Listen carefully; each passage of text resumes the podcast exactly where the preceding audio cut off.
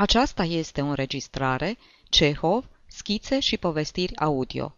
Mai multe înregistrări, cât și informații bibliografice despre Cehov, puteți găsi pe www.cehov-audio.com Anton Pavlovici Cehov.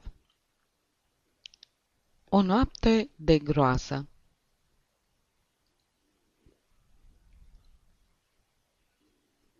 Ivan Petrovici Panihidin se îngălbeni la față, coborâ fitilul lămpii și începu cu glas tulburat. Era în anul 1883, în noaptea de ajun. O pâclă deasă și întunecoasă învăluia pământul, în timp ce mă întorceam acasă, venind de la un prieten, astăzi decedat, cu care zăbovisem împreună cu alții la o ședință de spiritism.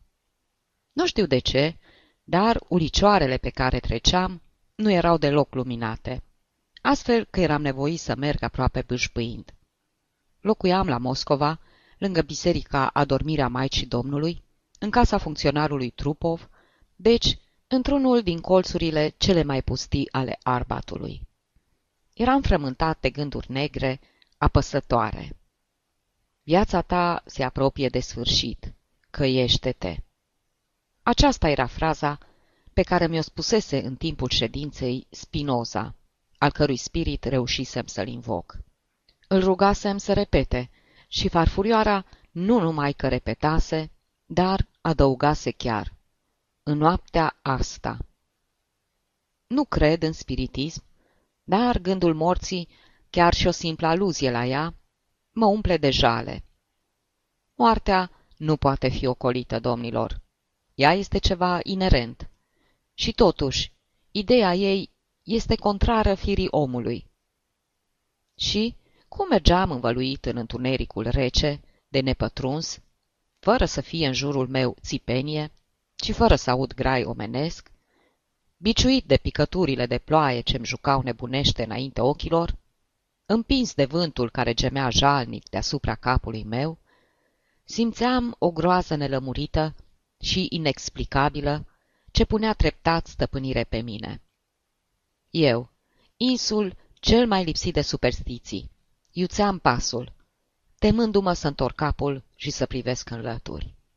Mi se părea că dacă aș fi făcut-o, aș fi zărit cu siguranță năluca morții. Panihidin trase aer în piept, bău un pahar cu apă și continua. Această groază nelămurită pe care nu se poate să nu o înțelegeți. Nu m-a slăbit nici în timp ce urcam la etajul patru al casei Trupov și nici când am intrat în odaia mea. Odesta locuință era cufundată în besnă. Vântul se tânguia în horn și bătea din când în când portița răsuflătoarei, ca și cum s-ar fi rugat să lasă intre la căldură. Dacă ar fi să-i dau crezare lui Spinoza, am zâmbit eu, ar însemna să mor la noapte în tovărășia acestor bocete. E cam sinistru, n-am ce zice. Am dat să aprind un chibrit. O răbufneală nebună de vânt trecu în goană pe acoperiș. Plânsul înfundat din sobă răsună ca un urlet mânios. Undeva jos bufni un oblon pe jumătate smuls de vânt, iar portița răsuflătoarei scânci jalnic, cerând parcă ajutor. E rău de cei fără adăpost pe o noapte ca asta, mi-a trecut prin gând. Dar nu era vreme să mă las furat de asemenea cugetări. În timp ce gămălia de sulf a chibritului meu ardea cu o flacără albăstruie, am aruncat o privire prin odaie și am fost izbit de o priveliște neașteptată, cu tremurătoare. Păcat că vântul nu mi-a stins în clipa aceea chibritul. Poate că atunci n-aș fi sărit acel lucru care a făcut să mi se ridice părul în cap. Am scos un țipăt, am făcut un pas îndărât spre ușă și am închis ochii. În mijlocul odăii se afla un sicriu. Mica flacără albăstruie nu arsese mult, dar de ajuns ca să-l văd așa cum arăta. Brocartul trandafiriu, sclipind mărunt, crucea de firet de aur de pe capac, Există lucruri, domnilor, care îți rămân întipărite în minte cu toate că nu l-ai văzut decât în străfulgerarea unei clipe. Așa a fost și cu sicriul acesta. L-am zărit doar o secundă, dar mi-aduc aminte de el în cele mai mici amănunte. Era un sicriu pentru un om de statură mijlocie și, judecând după culoarea lui trandafirie, destinat unei fete tinere. Brocartul scump, picioarele, mânerul de bronz, totul dovedea că defuncta fusese bogată. N-am stat să chipsuiesc. Cuprins de o groază de nedescris, m-am năpustit ca un besmetic afară din odaie și am zbuchit-o în jos pe scară. Scara era cufundată în întuneric, coridorul de asemenea.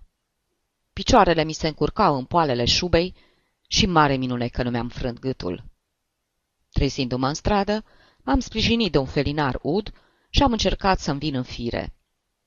Inima îmi bătea nebunește și abia mai trăgeam sufletul. Una dintre interlocutoare înălță ceva mai sus fitilul lămpii și se trase mai aproape de povestitor. Acesta urmă. Nu m-aș fi mirat dacă mi-aș fi găsit odaia în flăcări, dacă aș fi descoperit acolo un hoț sau chiar un câine turbat.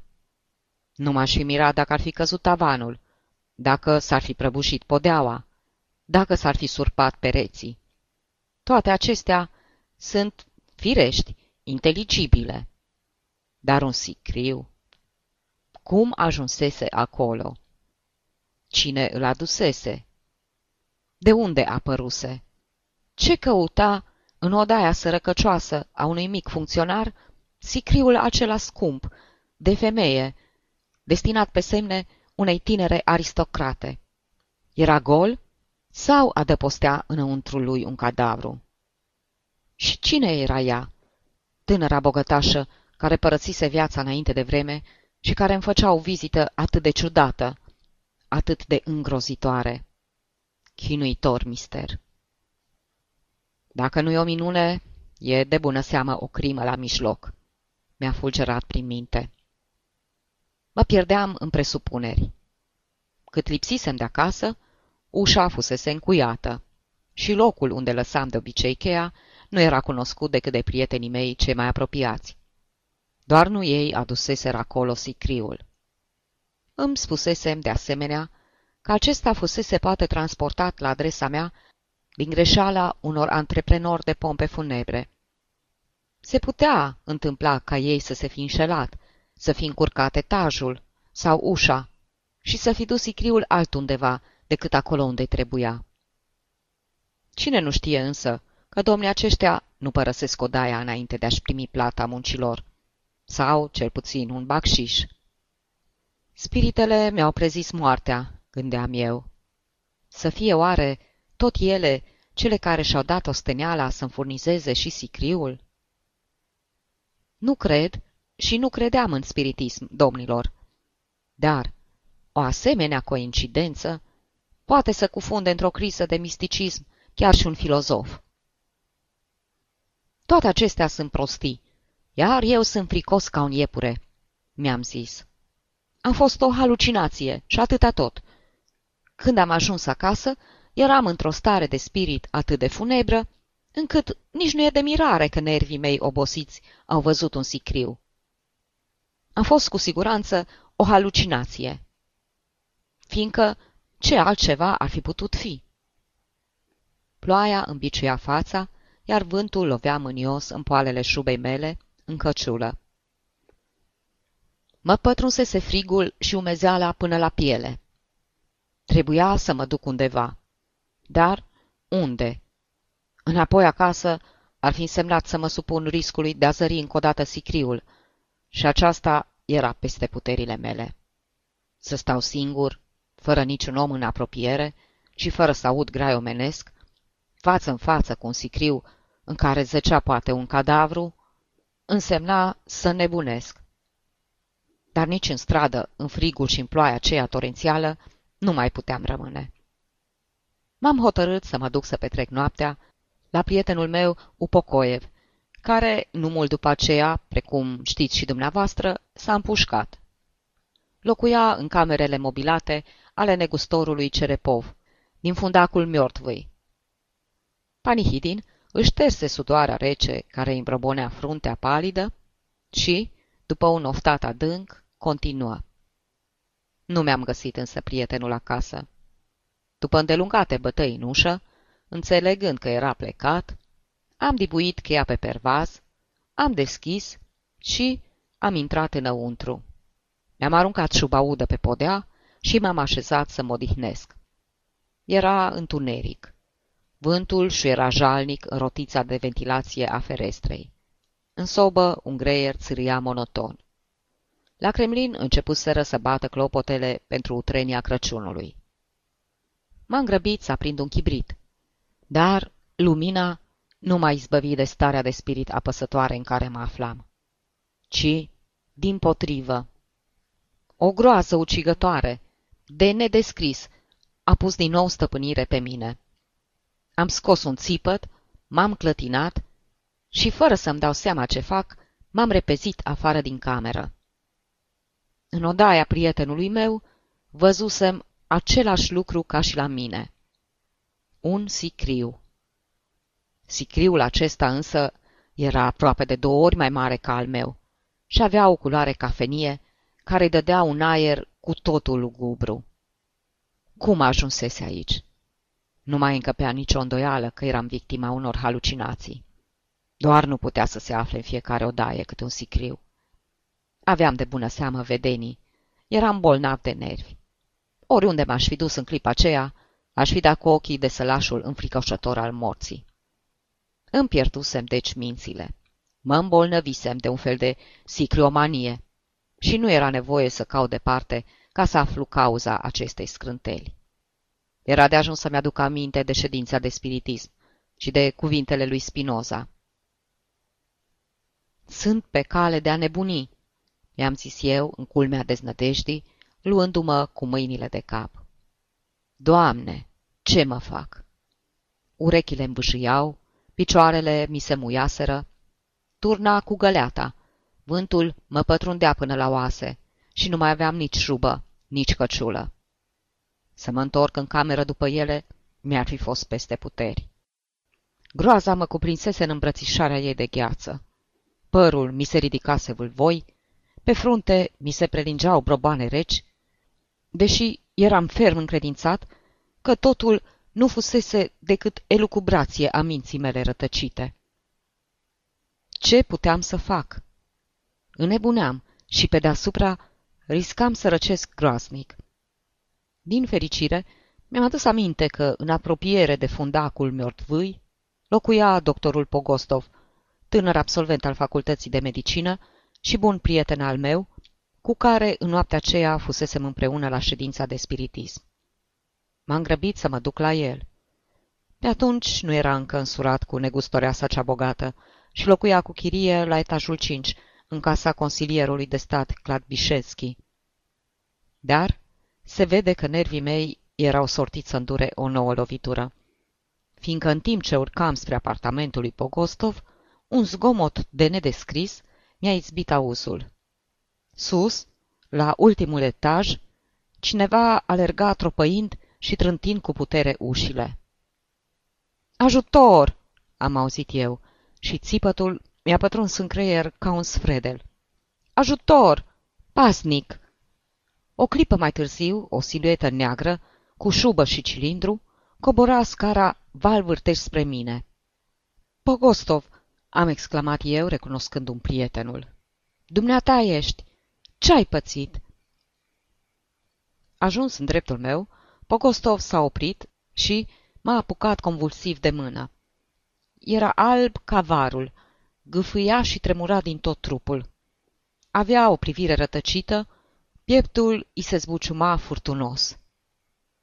Panihidin, dumneata ești?" m-a întrebat el cu glas sugrumat. Sigur că ești dumneata?" De ce ești atât de palid? Parcă ai fi o stafie."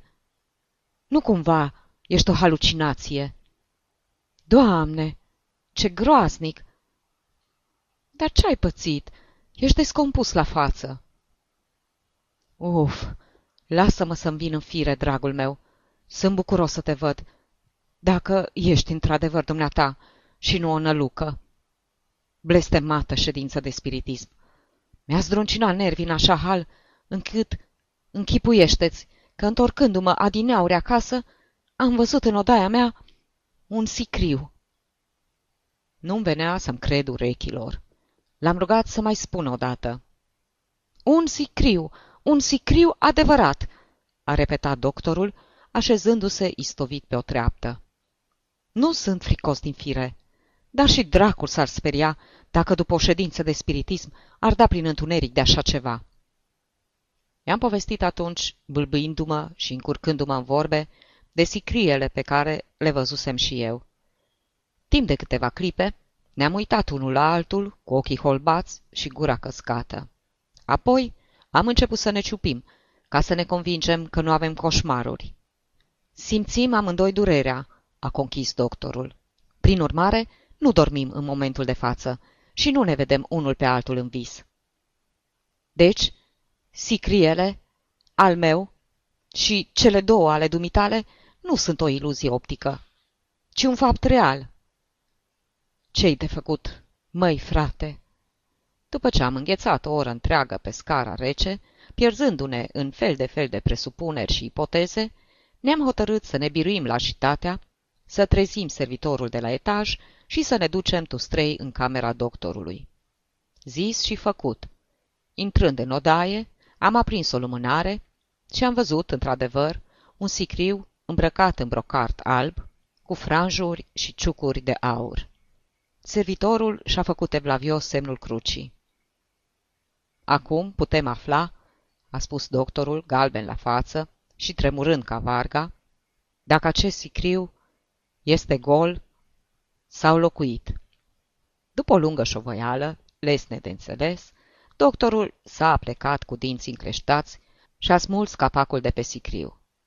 Ne-am uitat înăuntru și... Sicriul era gol. Nu se afla în el niciun cadavru. În schimb, am găsit o scrisoare cu următorul conținut. Dragă Pogostov, tu știi că afacerile socrului meu merg cât se poate de prost. S-a înglodat în datorii până peste cap.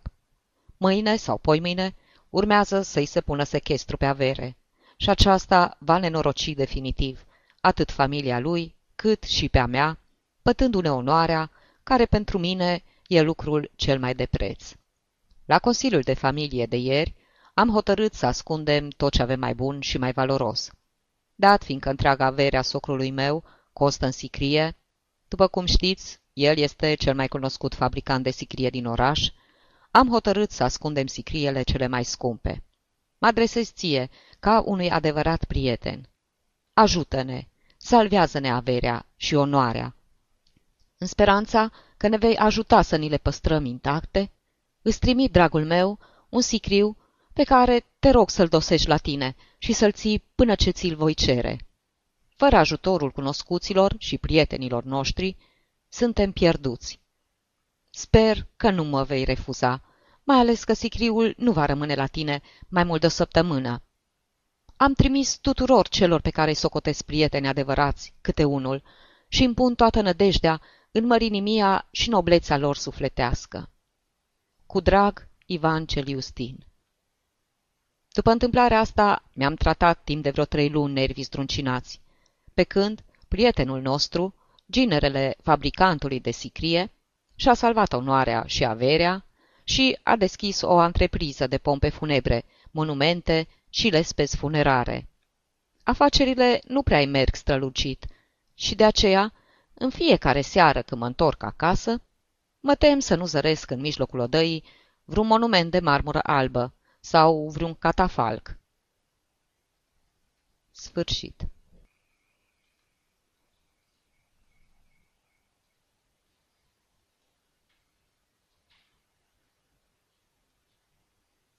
Aceasta este o înregistrare Cărțiaudio.eu.